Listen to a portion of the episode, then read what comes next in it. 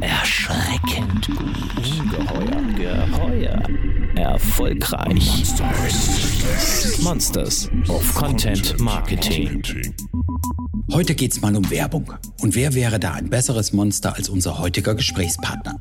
Dieter Kerner ist zum einen Kreativer und zum anderen geschäftsführender Gesellschafter von Puck, der Werbeagentur von Fischer Appelt. Also mal ein Monster-Insight. Wir haben die Ehre, mit ihm heute über ganz besondere Erfolgscases zu sprechen. Herzlich willkommen, Dieter Kerner. Monsters of Content Marketing. Ein Podcast mit Podcast von Fischer Appelt.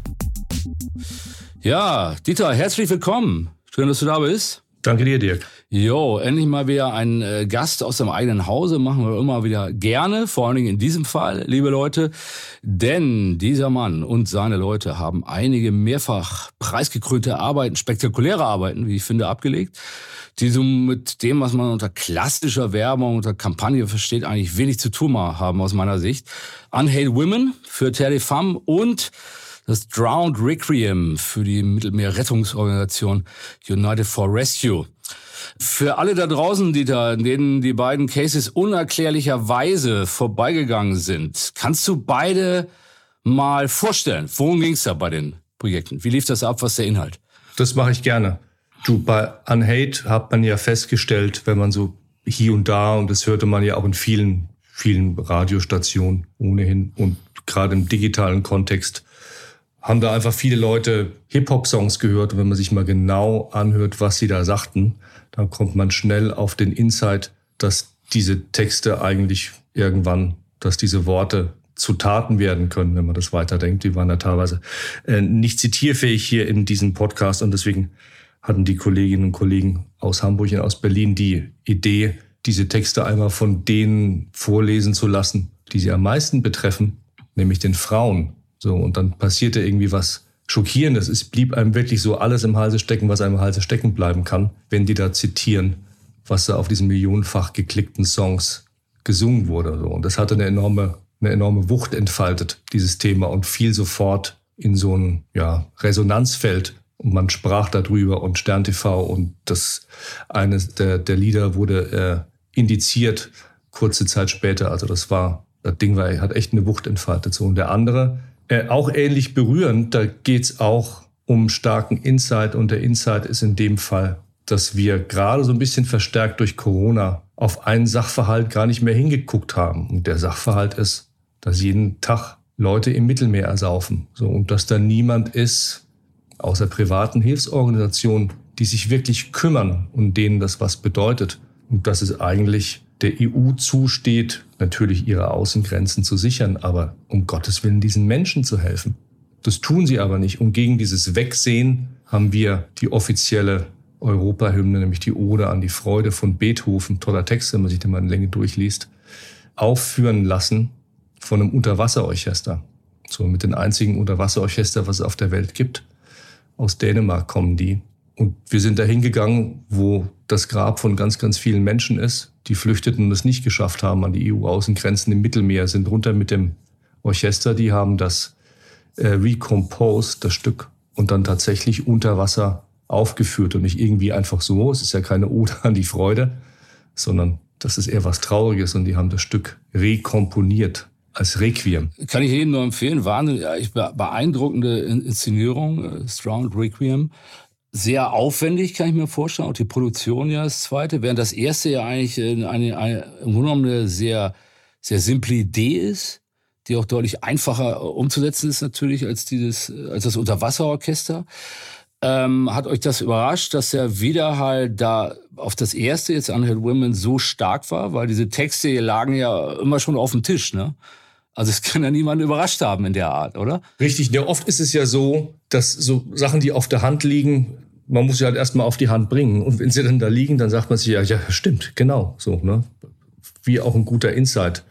Du bist nicht du selbst, wenn du hungrig bist, ist was, ja. ist, eine, ist eine tolle Beobachtung. Ja. Und dass viele dieser Texte äh, fürchterlich sind, hat man vielleicht gewusst, aber wenn man sie in der Form von den Betroffenen nochmal rezitieren lässt, dann, also das war äh, die Büchse der Pandora. Ne? Ein Video ne? und 45 Millionen Interaktion, das ist echt irre. Also muss man vorstellen, da ruft Stern TV an und sagt, her damit. Und dann äh, gab es noch einen Künstler, der eine Frau bedroht hat, weil sie unsere Aktion teilte. Und er sagte, wer die Bitch ranbringt, 2000 Euro. Und die saß dann bei Stern TV auf dem Sessel. Äh, und das ist nur eine dieser Beispiele. Wir waren wirklich in sämtlichen Leitmedien, wurde diese Arbeit besprochen. Und da merkt man, da ist was, was die Leute berührt und anrührt. Und es ist einfach toll zu sehen, dass Kommunikation sowas bewirken kann. Wir haben, wir haben Medienarbeit angesprochen, also ist ja eigentlich ideal. Ja, man macht äh, ein Stück Werbung, nenne ich es jetzt mal, das dann äh, in, in, in PR sich umschlägt. Ja, kommen wir gleich noch zu Hand in Hand also von zwei Disziplinen sozusagen. Kurz nochmal zurück: Wie kamen die beiden Projekte zustande? Es waren glaube ich keine klassischen Pitches, sondern es gab Kontakte und man ist auf euch zugegangen, äh, also äh, Terre de Femme und United for Rescue oder wie lief das da? Kannst du das noch kurz sagen? Naja, im Wesentlichen, also als Kreativer und als Kreativagentur machst du es ohnehin immer, dass du auf gesellschaftliche Themen guckst, so immer. Ne? Mhm. Und du schaust dann halt, ist da irgendetwas drin? Ist da irgendein, ich sagte es gerade eben schon, nannte es ein Resonanzfeld, was wir verwenden können, sollen, müssen für die Marken, die wir betreuen. So, und manchmal zeigt sich halt, dass das nicht für eine Marke passt, die wir im Portfolio haben. Und dann sucht man halt sich einen entsprechenden Partner, weil man, weil man daran glaubt, dass die Idee zum einen großartig ist und dass sie auch wirksam sein könnte. Also der Case kam zum Kunden, zum Partner. Richtig. Halt. Es gab richtigen Partner zu suchen für den für einen starken Inhalt. Ne?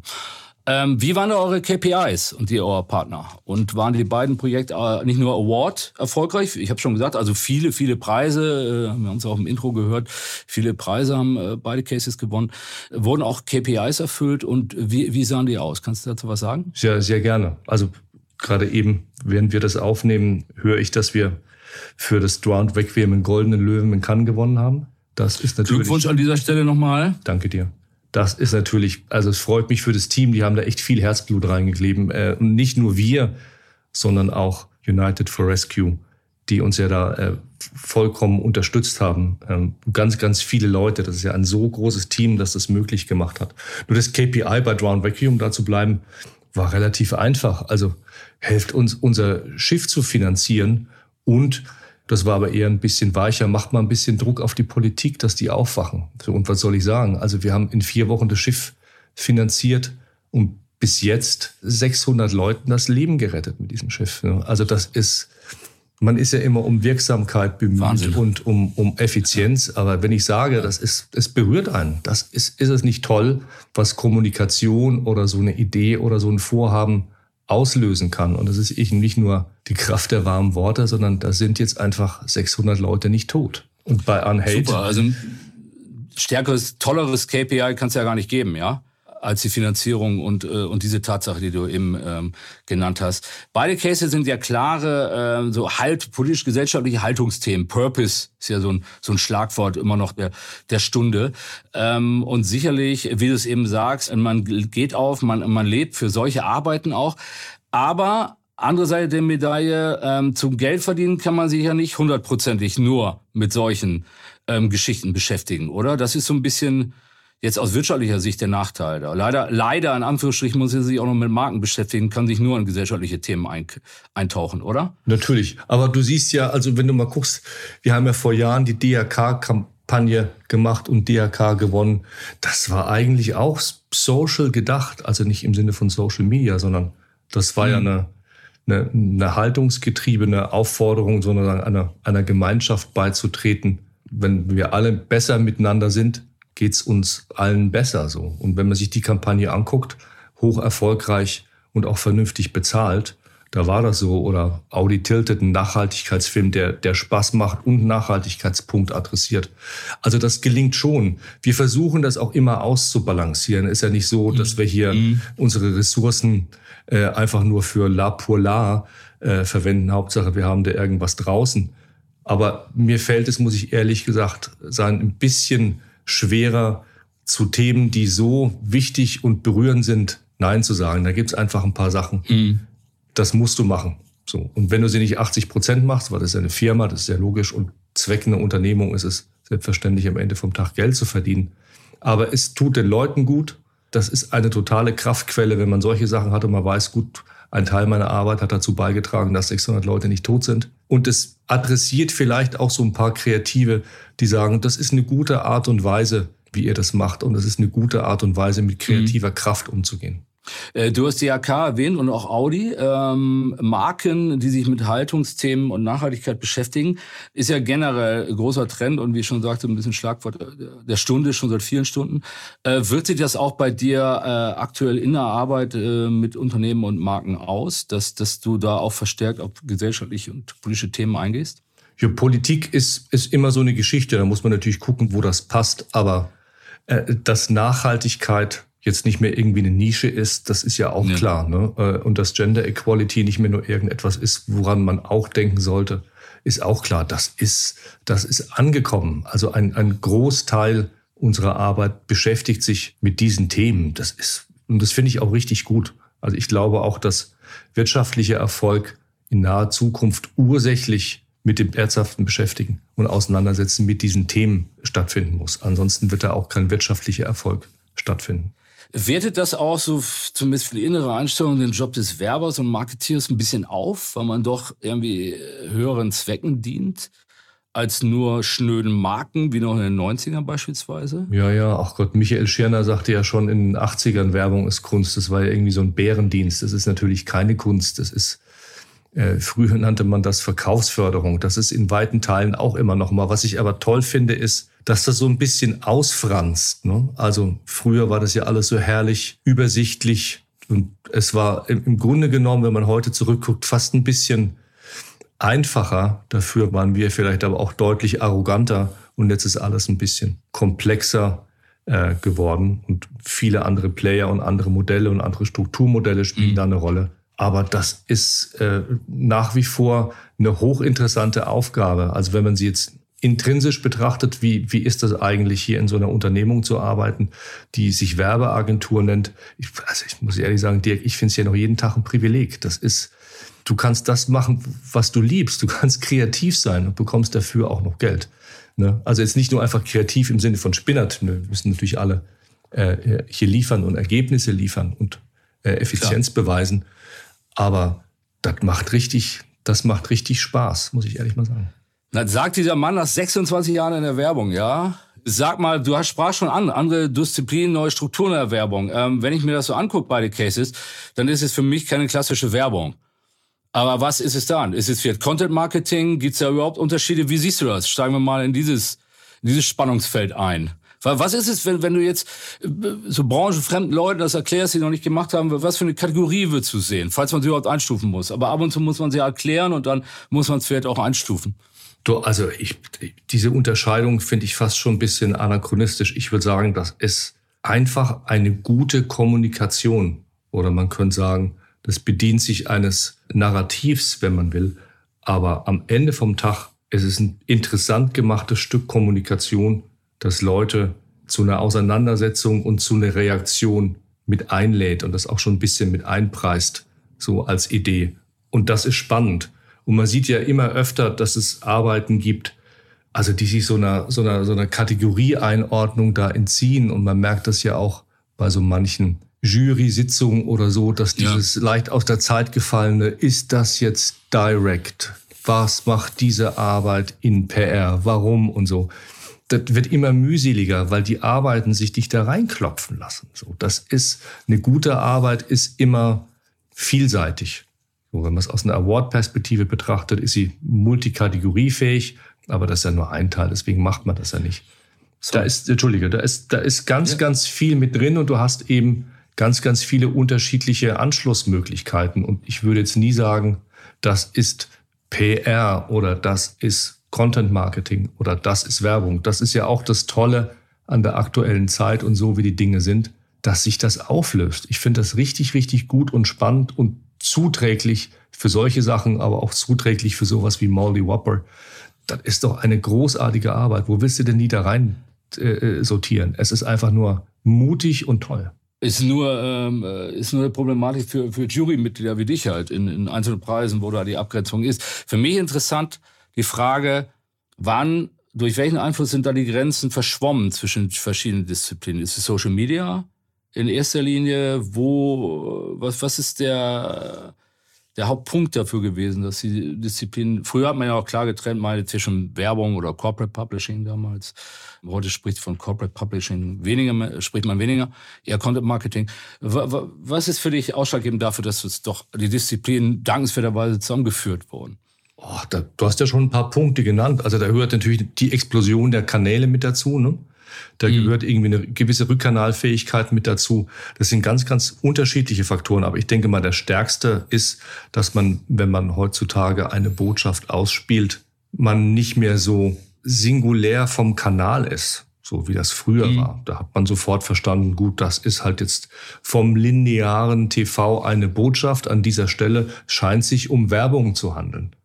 Das mhm. ist ja heute nicht mehr so. Ne? Du siehst teilweise einen Aufruf oder du siehst ein Video und dann fragst du dich erstmal gar nicht, was mag das sein und woher mag das kommen und warum sehe ich es jetzt an dieser Stelle, sondern es hat dich hoffentlich an der richtigen Stelle getroffen, berührt dich und es löst eine, eine Handlung oder eine Auseinandersetzung aus. Ja, ich habe den Eindruck gehabt, also als ich angefangen bin, muss ich kurz in meine Historie eintauchen bei Fischer Appel, das war 2016, ja, Februar. Da tobte die Debatte ähm, Content Marketing versus Werbung, was ist besser, ähm, was ist anders, wem gehört die Zukunft. So ein paar Monate, das ganze Jahr weg, habe ich den Eindruck gehabt. Ist dann aber im Laufe der Jahre immer weniger geworden, dieses Versus-Denken. Ähm, bis sich dann ohne ein klares Ergebnis auf die Antwort, äh, was besser ist, die Debatte sich so ein bisschen erübrigt hat und mittlerweile eigentlich kaum noch geführt wird. Siehst du das ähnlich oder? Ähm, du siehst es ja bei, bei Unhate oder Drown zum Beispiel. Das ist ja eigentlich prototypisch, wo es eher darum geht, hat das Ding eine Kraft hat das eine gesellschaftliche Wucht und so oder ist da eine Ergebniswirksamkeit mit drin? Also ich würde da eher, man muss eher sagen, diesen Arbeiten zuschreiben, dass sie das äh, Trennende zwischen den Disziplinen da, dass es den Arbeiten herzlich egal ist, sondern dass sie eher das Gemeinsame pflegen an der Stelle. Und wenn es jetzt darum geht, ist das jetzt Werbung, Content Marketing oder PR, ich glaube, das geht darum, und das machen wir mit unterschiedlichen Mitteln, aber es geht immer darum, so ein öffentliches Bild zu prägen ne, eine Botschaft zu vermitteln oder mhm. Vertrauen zu gewinnen. Und die Wege und Mittel sind halt ein bisschen unterschiedlich, aber das Ergebnis, das ist das gleiche. Ähm, ich würde dich trotzdem äh, mal konfrontieren mit so ein paar Äußerungen über Wer Content Marketing und Werbung, die in den vergangenen Jahren immer mal wieder im Raum rumgeisterten, mit der Bitte um ein kurzes Statement oder ein Ja oder Nein. Du kannst die These auch völlig in Bausch und Bogen reden, ja. Äh, Content Marketing geht in die Tiefe, Werbung ist oberflächlich. Habe ich recht oder nicht? Arno, du nicht, diese Einschätzung. Das ist, finde ich, ein bisschen gestrig. Ist mir zu sehr schwarz und weiß. Kann beispielsweise das Thema Nachhaltigkeit, was ja teilweise sehr komplex ist, in Werbung adäquat aufgegriffen werden? Nee, das kann es nicht. Also es gelingt manchen Kampagnen, das zu tun, aber da brauchst du auch viel mehr RTBs oder Proofpoints. Werbung ist dann gerade in den Kanälen, wo wir hauptsächlich unterwegs sind, oft zu sehr auf der Behauptungs- oder auf der Awareness-Ebene unterwegs. Content Marketing kann besser Geschichten erzählen als die plakative Werbung. Würde ich, würde ich äh, herzhaft widersprechen wollen. Also wenn man sich da so ein paar Beispiele anguckt, was Volvo letztes Jahr gemacht hat zum Thema Sicherheit oder so, das war Werbung und das war eine Geschichte, die auch ein bisschen länger in 1,50 oder zwei Minuten erzählt wurde. Aber also das kann man nicht besser und kann man nicht kompakter erzählen. Da würde ich, ich finde, es tut's beiden Disziplinen, tut man da keine Freude, wenn man sagt, das geht hier nicht und es geht da. Es gibt herausragend gute Geschichten, die, wenn man so will, Werbung sind. Und es gibt ganz, ganz Grässliches, was Content Marketing ist und vice versa. Mhm. So. Also das. Ja. ja. Die Leute wollen heute keine Werbung mehr. So, Im Internet erst recht nicht. Ja, kommt immer ganz drauf an. Also ohnehin eine der schlauesten Antworten aller Zeiten. Es kommt immer drauf an. Also wenn, ja, wenn ich jetzt so eine, so eine stumpfe Unterbrecherwerbung bekomme und krieg dann irgendwie weil mein Standort nicht vernünftig ausgelesen wird, irgendwie so, äh, hallo in Bonn, willst du einen Golf kaufen? Ich bin aber nicht in Bonn, sondern ich bin sonst irgendwo. Dann ist es natürlich lästig. So, das ist schlimm. Aber es gibt andere. Aber wenn du in Bonn wärst, dann habe ich doch ganz programmatic ganz andere Möglichkeiten ja. äh, der Ansprache, oder? Müsst ihr mich doch eigentlich freuen als Konsument. Kommt drauf an. Also es gibt tolle und schlaue Formen von Programmatic, die auch einen Mehrwert haben oder wo ein Erkenntnisgewinn mit drin ist oder ich auch persönlich was von habe von diesem Angebot. Und es gibt schlimme Geschichten und es gibt Werbung, die nervt, auch an manchen Orten und es gibt Werbung, die ist begeisternd. Da sieht man ja auch, dass manche True Views sind halt wirkliche True Use, weil die Leute sich das angucken, weil sie sagen, das ist interessant gemacht. So, also ja. da liegt die Wahrheit immer auf der Mitte des Weges. Was sagst du denn zu Adblocker? Das muss doch für einen Werber wie dich echt die Pest sein, oder? Naja. Oder benutzt du selber sogar? Nee, also ich, da, da gibt's ja auch die unterschiedlichsten Reaktionen drauf. So, ich finde es ja auch okay, dass viele Medienhäuser das schützen müssen, was sie machen, nämlich ihre Inhalte. Das kann es dann halt einfach nicht umsonst geben. Und immer mehr Leute verstehen ja auch, dass entweder vollständige, wie es The Guardian das zum Beispiel macht, oder teilweise kostenlose Zugänge. Das muss ja von irgendwoher kommen, wenn man so eine Qualität da äh, anschaut und immer mehr Leute, denke ich, verstehen, dass es auch gut ist. So, dann sitzen Leute, die sind hochtalentiert und sind gut bezahlt und machen wirklich herausragende Arbeit. Und das muss natürlich auch honoriert werden. Kommen wir noch kurz zu Klischees und Vorteilen. Ähm, vierter Punkt. Content Marketing ist günstiger als Werbung. Wie ich schon sagte, ne, es kommt immer drauf an. Äh, ja, das Klischee gibt es, aber äh, da gibt es Beispiele für Content Marketing, was richtig gut war und ist und was auch ein bisschen was kostet. Und es gibt Beispiele für Werbung, die ein bisschen größer und bedeutsamer aussieht und die gar nicht so teuer war, wie man denkt. Also das ist auch etwas, mhm. man muss gucken, wo bin ich und warum und wen will ich mit welchem Zweck erreichen und dann muss man einfach schauen. Und Content Marketing ist für Sales relevanter und effektiver. Stichwort Content Driven Sales. Letzter Punkt.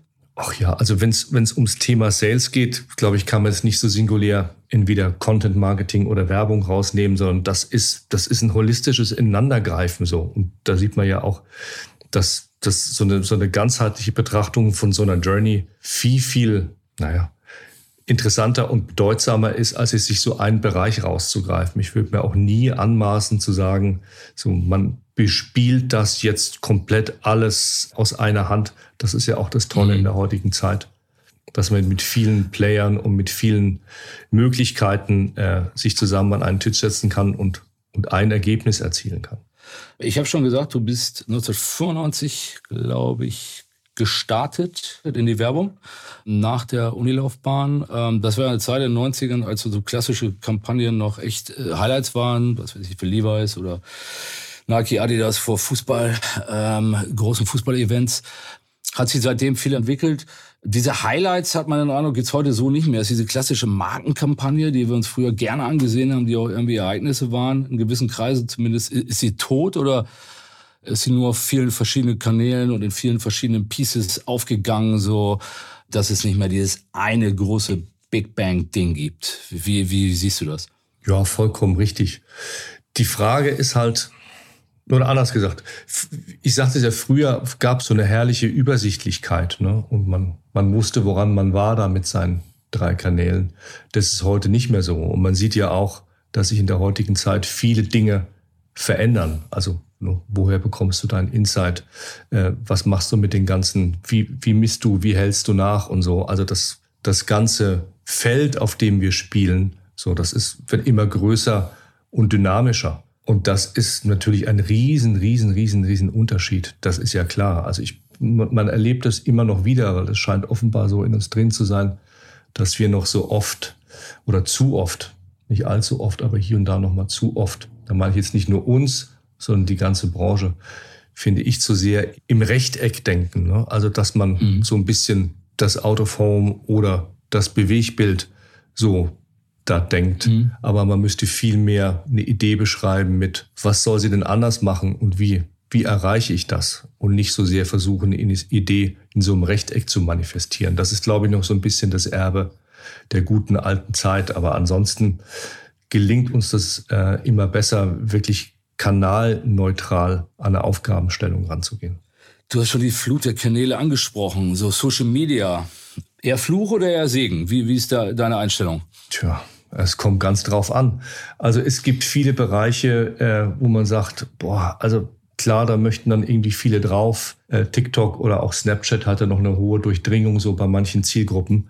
Das kann sinnvoll sein, so an der einen oder anderen Stelle. Wenn ich jetzt aber nur qua, ich habe eine Sehnsucht, in diesem Kanal zu sein, weil es gerade eben angesagt ist oder weil die Marke XY da auch gut reüssiert hat, das muss man sich eben individuell angucken. So, aber eine Man sieht es ja auch jetzt bei den aktuellen Kanalplanungen äh, von großen Projekten. Ja, da ist eine Unübersichtlichkeit drin, aber ich muss sagen, mhm. ich finde auch, wenn man das gut managt, so diese Granularität, das ist auch ein mhm. Vorteil, so, weil ich einfach viel zielgenauer und viel weniger Unterbrecher gesteuert äh, eine Botschaft aussenden kann. Also ich finde das in, in, in großen Teilen eher positiv. Es beängstigt mich nicht. Hm, ähm, auch eine Erscheinung auf Social Media sehr wichtig.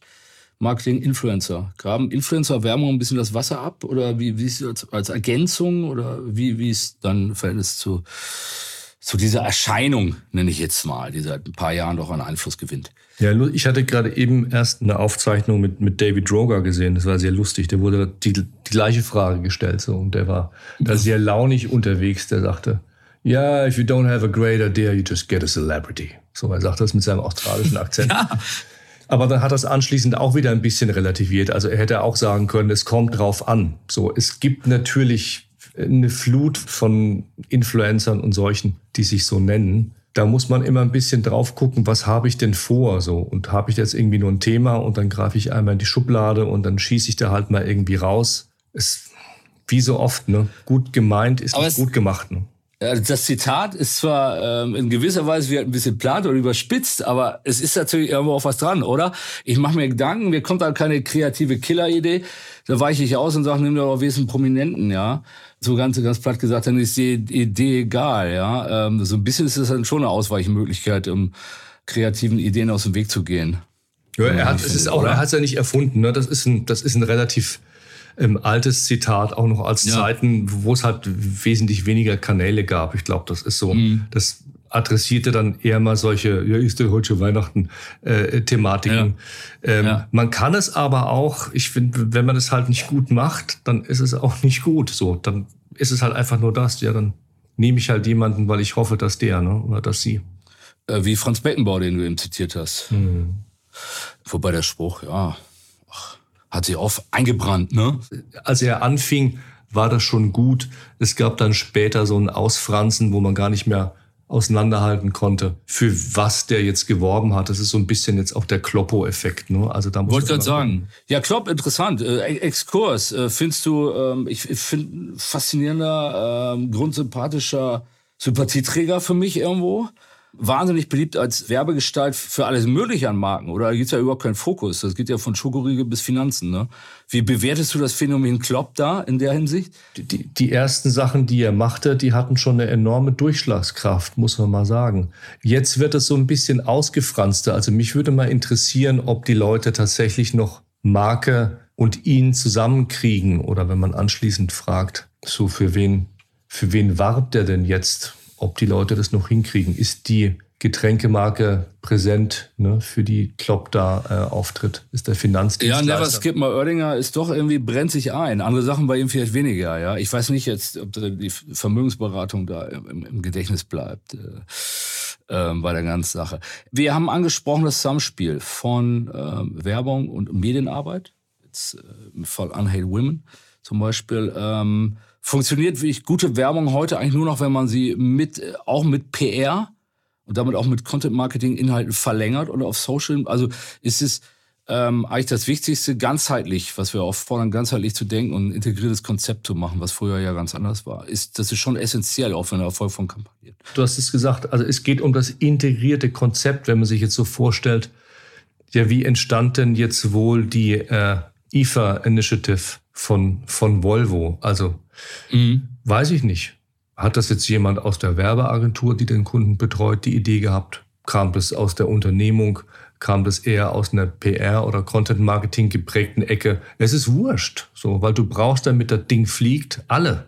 Und das ist ja, muss man ja auch mal sagen, so die, die starke Position, in der wir sind. Ne? Also das muss man sich nicht irgendwie am Markt besorgen oder hat er irgendwie so ein Hanselig sitzen, sondern durch die vielen starken Teildisziplinen, die wir unter einem Dach haben, kriegst du natürlich viel, viel schneller da ein Narrativ gebastelt und hast da eine Schwungmasse. Ne? Das ist echt toll. Hm.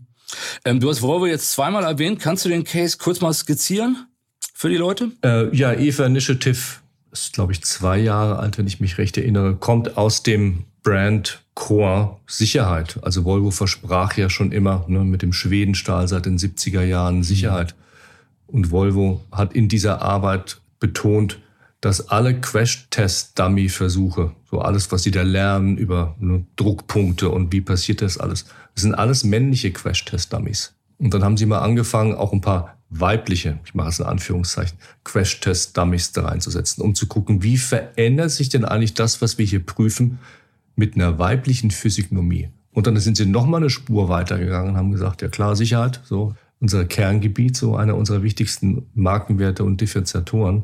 Trotzdem stellen wir diese Werte und alles, was wir gelernt haben in dieser EFA Initiative, allen zur Verfügung. Und das war, das war echt ein Klopfer. Hm. Das war echt eine ganz, ganz tolle Arbeit. Und auch da sieht man, wenn man sich einmal die Aufbereitung der Arbeit anguckt, da war alles beteiligt. Ne? Da war Content Marketing mit dabei, da war PR natürlich mit dabei, die Unternehmung selbst und natürlich auch das, was wir hier immer als Werbung bezeichnen. Hm. Zu dir persönlich. Du bist jetzt, wir haben es gesagt, äh, über 25 Jahren äh, Kreativer in der Werbung, hast bei äh, Jung von Matt, den Kollegen, angefangen. Später dann jetzt auch schon seit langer Zeit bei, zu Philipp und Koinche, zu Fische Appelt gehört. Du kannst also wirklich wie kaum ein zweiter beurteilen. was ist für dich die beste Werbung aller Zeiten, falls du da einen absoluten Hero-Case hast? Ich mach's mal total stumpf. Man muss mal sagen, also was Nike da anstellt, so, ne? die letzten Jahrzehnte. Ja. Und was sie da auch im, im Rahmen von den ganzen äh, Black Lives Matter äh, gemacht haben, muss man sagen, das ist in der Qualität über all die Jahre in so vielen äh, unterschiedlichen Ausprägungen und Deklinationen von diesem Just Do It, wie sie das gefärbt haben und wie sie da auch dagegen gehalten haben, so mit dem Kniefall und dass da irgendwie mhm. sie ausgehalten haben, dass ihr Aktienkurs da einbricht boah, das muss man sagen, das ist schon bemerkenswert. Also da haben wir ja eigentlich eine perfekte Symbiose aus Kreativität und Haltung, ja, um wieder zum, zum Ausgang zurückzukommen sozusagen. Das ist ideal kombiniert, oder? Jo. Ähm, und deine beste Arbeit aller Zeiten, fehlt, sind ja auch die äh, ersten genannten Cases. Oh, das fällt einem, das fällt einem immer schwer, finde ich. Es ist ja auch so wie Filme, ne? Also manche Filme altern gut, andere altern grauenhaft. Ja. Und es gibt auch Arbeiten, auf die war ich stolz wie Bolle und die sind jetzt eher so ein bisschen aus der Zeit gefallen. Aber es gibt noch so ein paar, also oft zitiert, oft bemüht. Der Audi Test Drive Cube, das ist irgendwie, das wird wahrscheinlich ein Klassiker, der altert echt sehr gut. Mhm.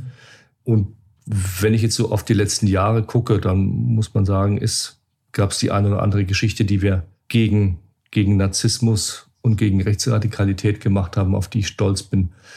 Aber auch da muss ich sagen, da das jetzt noch so, so präsent ist, was diese Arbeiten auslösten, bin ich schon ziemlich stolz und kann mich bei den Kolleginnen und Kollegen nur bedanken, dass sie Unhate und Drowned so hingekriegt haben, wie sie es hingekriegt haben. Wahrscheinlich ein Case, auf den du am Ende deiner Karriere zurückblicken wirst, als ein Highlight, kann man sagen.